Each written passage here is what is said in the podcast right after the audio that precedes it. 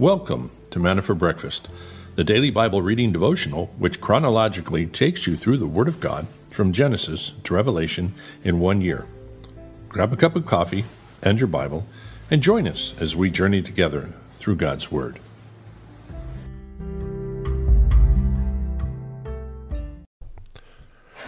Good morning and welcome for Manna for Breakfast.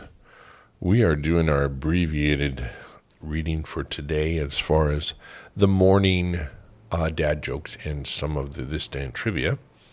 Since this will be edited on a Sunday, probably come out to you on a Monday, but um, make it a little easier on, myself and the editors. So I thought we would be jumping in the Word this morning. This is just for the uh, edited podcast. We won't be doing it live.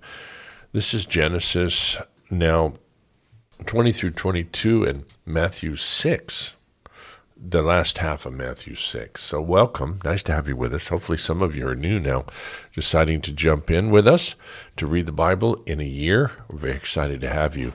And if you get a chance, calvarypv.com, you can contact us and say hi or listen online live at some point if you want to. Uh, we're on every morning, Puerto Vallarta time at 9 a.m.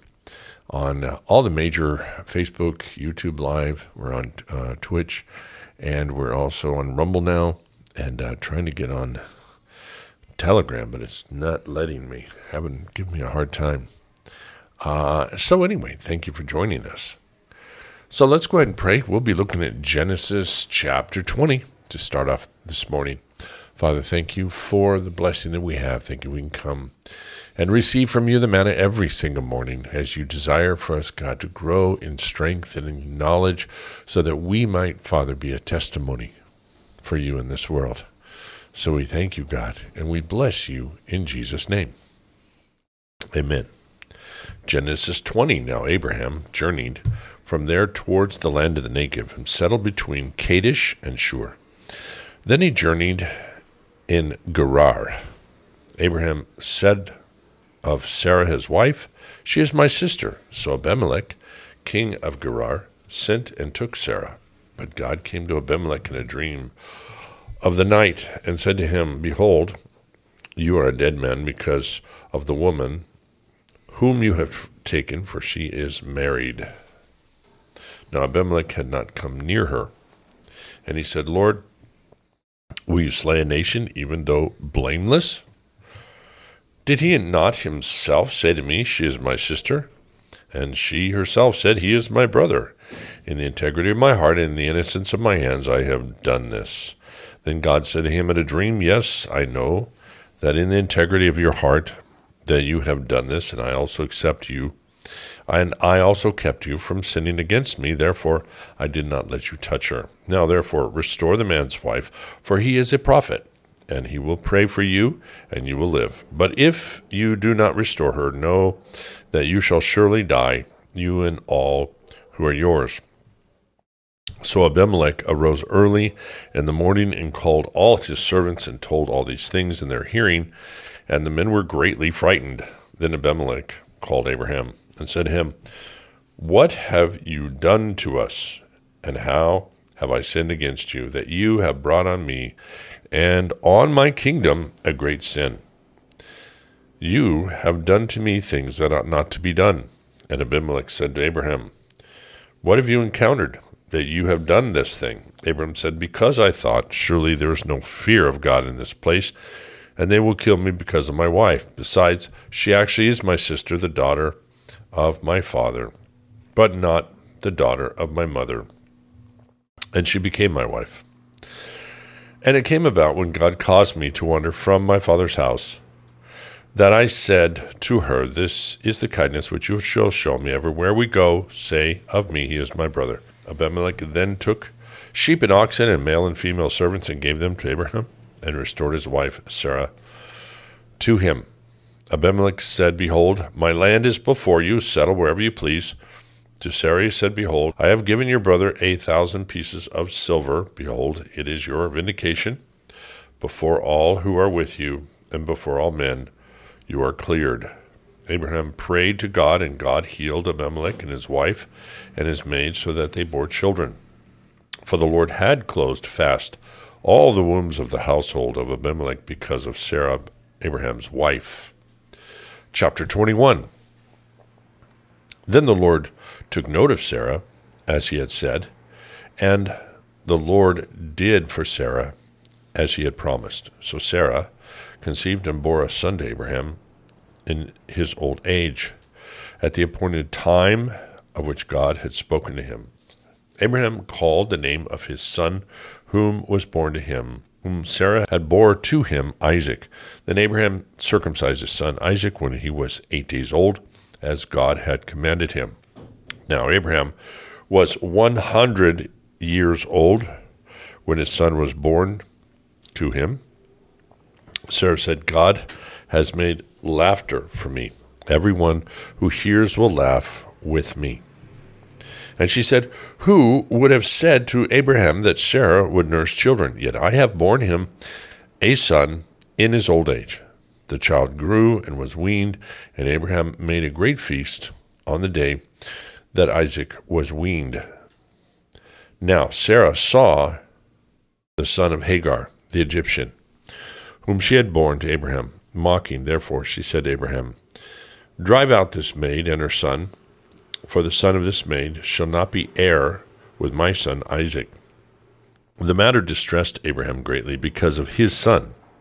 But God said to Abraham, Do not be distressed because of the lad and your maid. Whatever Sarah tells you, listen to her, for through Isaac your descendants shall be named. And of the son of the maid I will make a nation also, because he is your descendant. So Abraham arose early in the morning, took bread and a skin of water, and gave them to Hagar, putting them on her shoulder, and gave her the boy, and sent her away. And she departed and wandered about in the wilderness of Beersheba. When the water in the skin was used up, she left the boy under one of the bushes. Then she went and sat down opposite him, about a bow shot away, for she said, Do not let me see the boy die. And she sat opposite him and lifted up her voice and wept. God heard the lad crying, and the angel of God called to Hagar from heaven and said to her, What is the matter with you, Hagar? Do not fear, for God has heard the voice of the lad where he is. Arise, lift up the lad, and hold him by the hand, for I will make a great nation of him. Then God opened her eyes, and she saw a well of water, and she went and filled the skin of water and gave the lad a drink. Verse 20 God was with the lad, and he grew, and he lived in the wilderness and became an archer. He lived in the wilderness of Paran, and his mother took a wife for him from the land of Egypt. 22. Now it came about at that time that Abimelech and Phicol, the commander of his army, spoke to Abraham, saying, God is with you in all that you do. Now, therefore, swear to me here by God that you will not deal falsely with me, or with my offspring, or with my posterity, but according to the kindness that I have shown you, you shall show to me and to the land in which you have sojourned. Verse 24, verse Abraham said, I swear it. But Abraham complained to Abimelech because the well of water which the servants of Abimelech had seized. And Abimelech said, I do not know who has done this thing. Did you not tell me? Nor did I hear of it until today. Abraham took sheep and oxen and gave them to Abimelech, and the two of them made a covenant. And Abraham set seven ewe lambs of the flock by themselves. Abimelech said to Abraham, What do these seven ewe lambs mean, which you have set by themselves? He said, You shall take these seven ewe lambs from my hand, so that it may be a witness to me that I dug this well. Therefore he called that place Beersheba, because the two of them took an oath. So they made a covenant at Beersheba, and Abimelech and Phicol, the commander of his army, arose and returned to the land of the Philistine. 33. Abraham planted a tamarisk tree at Beersheba, and there he called on the name of the Lord, the everlasting God. And Abraham sojourned in the land of the Philistines for many days. Chapter 22 Now it came about after these things that God tested Abraham and said to him, Abraham, and he said, Here I am. And he said, Take now your son, your only son, whom you love, Isaac, and go to the land of Moriah, and offer him there as a burnt offering on one of the mountains of which I will tell you. So Abraham arose early in the morning, saddled his donkey, took two of his young men with him and Isaac, his son, and he split wood for the burnt offering, and arose and went to the place which God had told him. On the third day, Abraham raised his eyes and saw the place from a distance. Abraham said to his young men, Stay here with the donkey, and I and the lad will go over there, and we will worship and return to you. Abraham took the wood of the burnt offering and laid it on Isaac his son, and he took in his hand the fire and the knife. So the two of them walked on together. Isaac spoke to Abraham his father and said, My father. He said, Here I am, my, my son. And he said, Behold, the fire and the wood, but where's the lamb for the burnt offering? Abraham said, God will provide for himself the lamb for the burnt offering, my son. So the two of them walked on together. Then they came to the place on which God had told him, and Abraham built an altar there on and arranged the wood, and bound his son Isaac, and laid him on the altar on top of the wood. Verse 10 Abraham stretched out his hand and took the knife to slay his son. But the angel of the Lord called to him from heaven and said, Abraham, Abraham. And he said, Here I am. He said, Do not stretch out your hand against the lad, and do nothing to him, for now I know that you fear God, since you have not withheld your son, your only son, from me. Then Abraham raised his eyes and looked, and behold, behind him a ram caught in the thicket by his horns. And Abraham went and took the ram and offered him up as a burnt offering in the place of his son. Abraham called the name of that place, The Lord will provide. As, uh, as it is said to this day, in the mount of the Lord it shall be provided. Then the angel of the Lord called Abraham a second time from heaven and said, My by myself I have sworn, declares the Lord, because you have done this thing, have not withheld your son, your only son. Indeed, I will greatly bless you, and I will greatly multiply your seed in the stars, as the stars of the heaven, and as the sand which is on the seashore, and your seed shall possess the gate of their enemies. In your seed all the nations of the earth shall be blessed, because you have obeyed my voice. So Abraham returned to his young men and they arose and went together to Beersheba, and Abram lived at Beersheba. Now it came about after these things that it was told Abraham, saying, Behold, Milcah also has borne children to your brother Nahor, Uz his firstborn, and Buz his brother, and Kemuel, the father of Aram, and Chesed, and Hazo, and Pildash, and Jidlaph, and Bethuel. Bethuel became the father of Rebekah. These eight Milcah bore to Nahor, Abraham's brother. His concubine, whose name was Reumah, also bore Tebah and Gaham and Tahash and Maacah.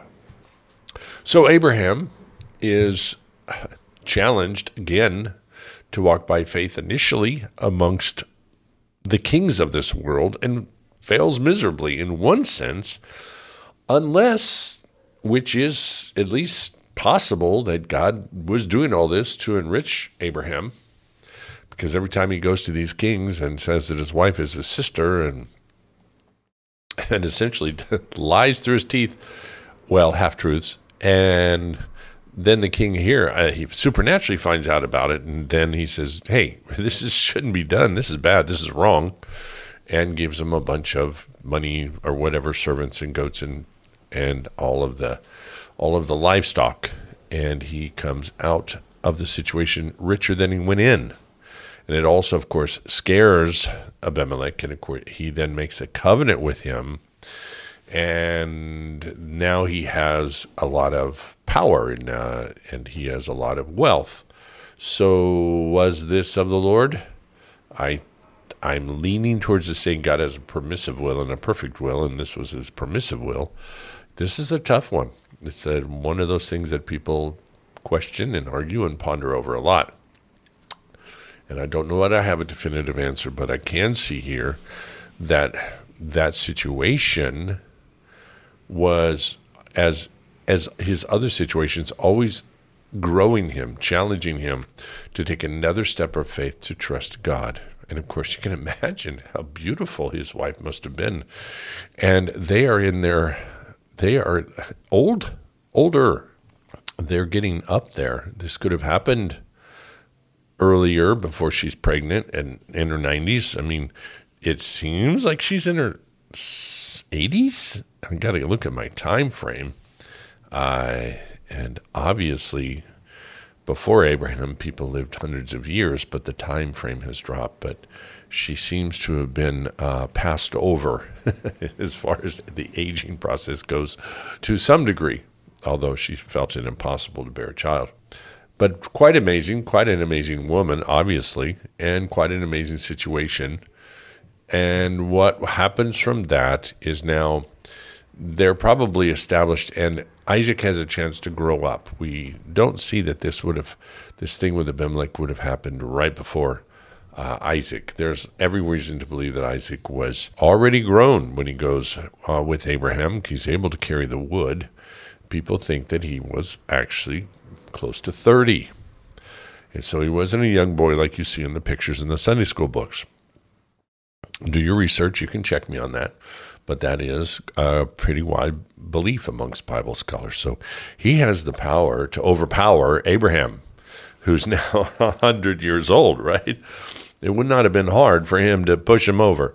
Not really. I think he was pretty staunch and strong. Obviously, he could hike up a little mountain. He can go on long journeys. He's still very strong, but comparatively to his young Isaac, um, there's no way that, humanly speaking, that he could have bound Isaac with his own strength.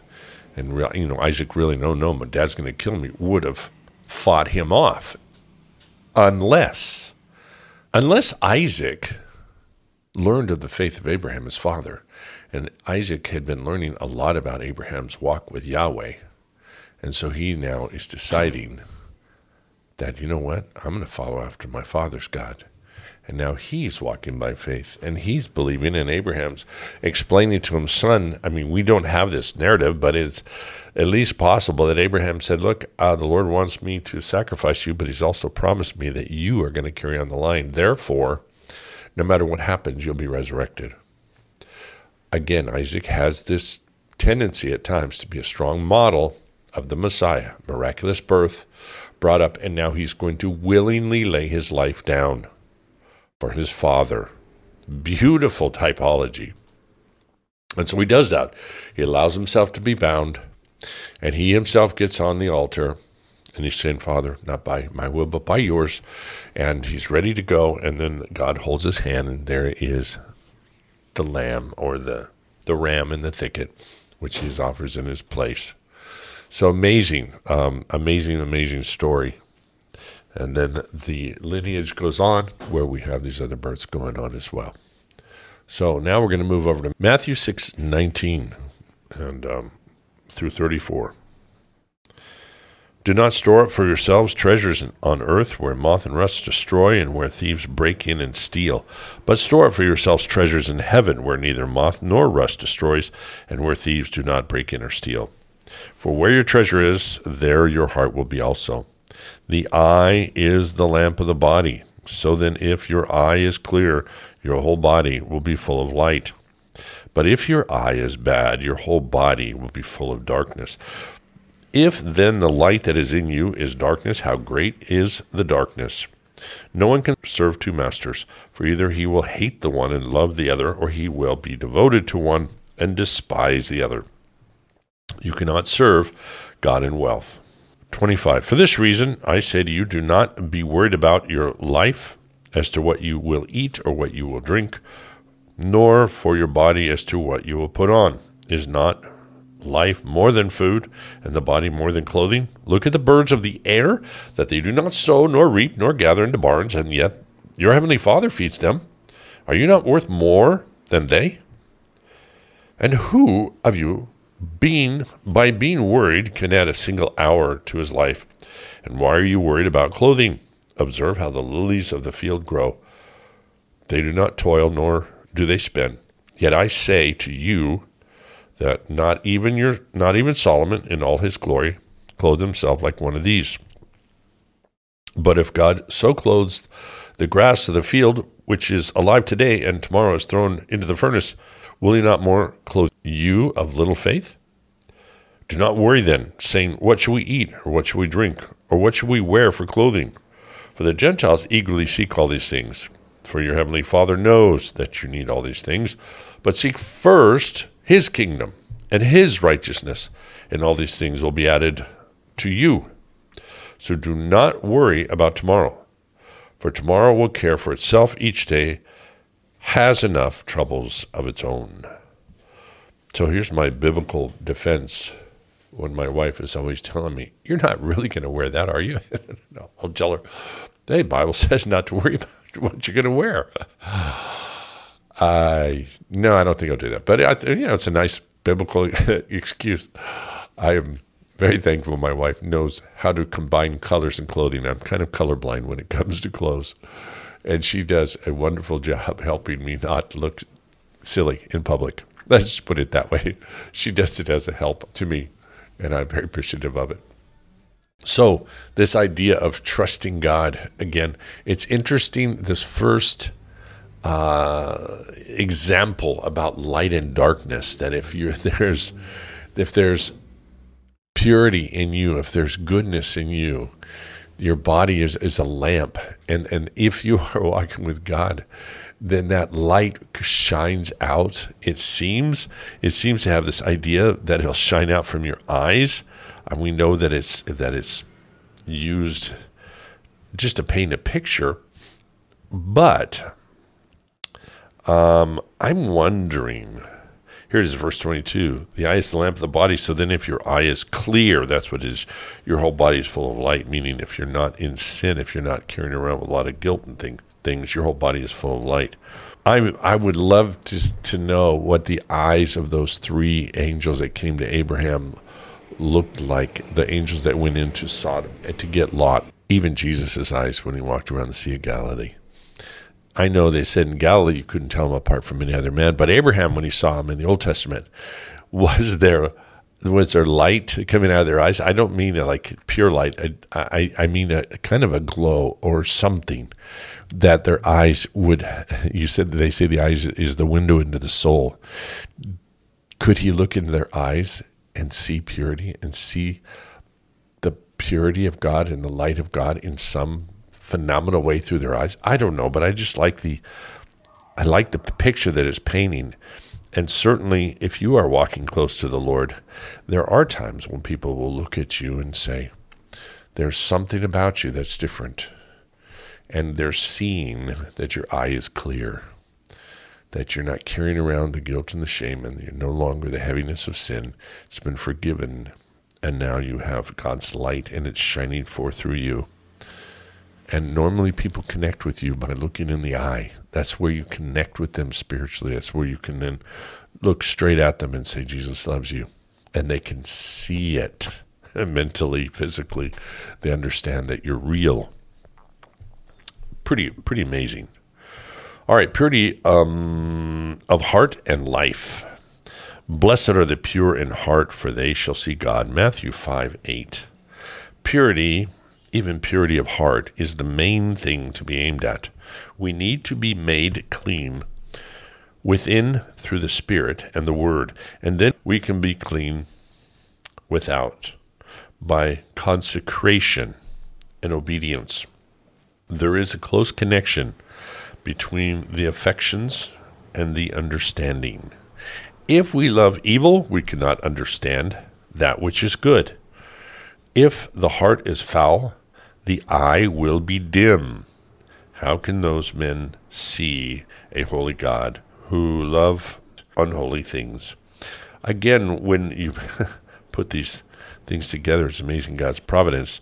This is Charles Spurgeon talking about the eye being dim right after we read Matthew, and I took these as separate, uh, separate devotional, separate things, and the Bible program puts it together. It's pretty amazing. Anyway, it says here, what a privilege it is to see God here. A glimpse of Him is heaven below. In Christ Jesus, the pure in heart, behold the Father. We see Him, His truth, His love, His purpose, His sovereignty, his covenant character. Yea, we see himself in Christ. But this is only apprehended as sin is kept out of the heart. Only those who aim at goodness can cry, Mine eyes are ever towards the Lord. The desire of Moses, I beseech thee, show me thy glory, can only be fulfilled in us as we purify ourselves from all iniquity. We shall see him as he is, and every one that hath this hope in him purifieth himself.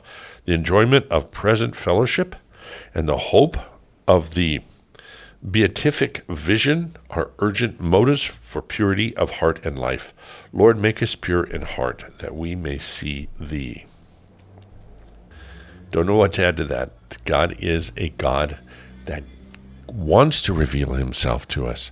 He wants us to get a clearer image of him and understanding and fall in love with him more. But he does this as he is purifying us, as we are seeking him, as we desire, as Moses did, to see him and say, God, show yourself to me, show more of yourself to me. And then our eyes are open more and more. Those who aim at godliness can cry, Mine eyes are ever towards the Lord. I'm always looking, I'm always desiring to see more.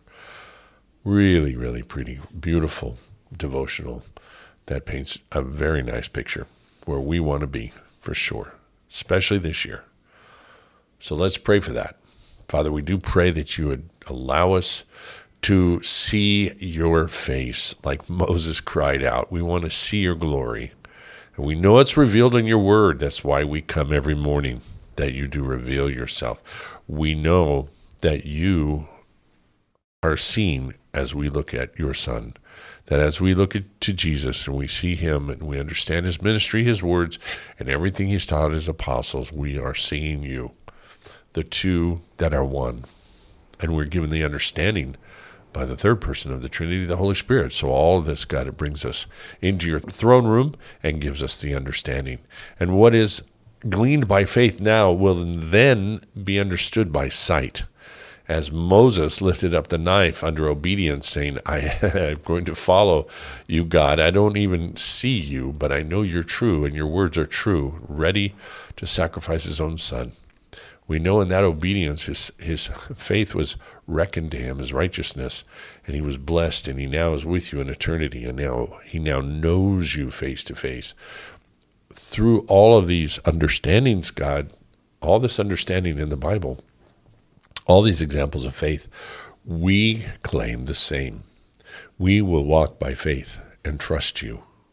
And what wherever you guide us and the things you tell us to do, even though at times it won't make sense, we will follow that because we know we know that you are revealing yourself to us, and we know that this faith that we have now is going to be rewarded because then we will see you face to face and we will be with you in your kingdom.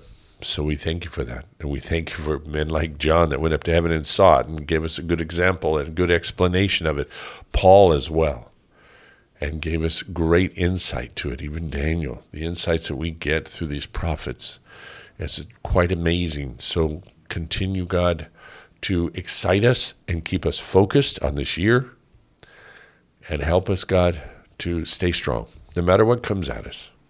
And Father, we don't know what's going to happen with this new big wave of COVID that's happening in China. We do want to pray, God, for the families there that are losing people every day by the hundreds. I mean, these families are just are losing individually, maybe a few to a dozen, but as a as a the cities are are losing thousands of day a day, hospitals overrun, mortuaries overrun. This is a another serious outbreak, God. So we intercede, God, for these people in China. We want to stand between the gap between this plague that's going through China and ask God that supernaturally you would stop it. And we would pray, as what happened in Israel, that you would supernaturally show the Chinese that if they would look up and see you lifted up on the cross and see you glorified as risen from the dead and conquering over it, that they too can be healed. God, let this be turned around what the world is and the globalists and, and the enemy has meant for evil, may you use it for good and open up the floodgates for salvation in China, where millions will come to know you. And then, God, use all of that to affect the rest of the world. But we do want to pray for protection for the rest of the countries, for what's going on, that, that this uh, new strain or the, whatever it is, not come into these other countries, and that you would continue to build up our immune system, God, in a big way. And in the meantime, we just pray for those that are sick and hurting. Thank you for the time we can meet together in, in church and get built up. And for my son Micah leading worship and my kids being here. Thank you for Abby that was here and now is back and serving in her church. And for Esty, who's going to back to Italy soon. Um, we just pray for a blessing upon them. But for those that are really dealing with severe health issue, guys, we want to lift them before you that you would get their bodies back where they need to be so that they can be serving you. So thank you, Father, for this day. And thank you for everyone joining, God, that you would continue to grow our family here online and you would help us pray one for another as we communicate often online and, um, and just share our needs. So thank you, Father. In Jesus' name, amen. Okay, and if you do have prayer requests, again, you can go to calvarypv.com where it says contact us and send those or try jumping in on a live feed. Sundays we have a live feed at 9 a.m. for the English service, and we also have the live feed 9 a.m. every morning on YouTube, Twitch, Rumble, YouTube Live, Facebook Live, and also Twitter, I believe now. So we're working a couple more. But let us know. We'd love to be able to pray for you and uh, just get to know you better. So thank you, guys. God bless you. Bye bye.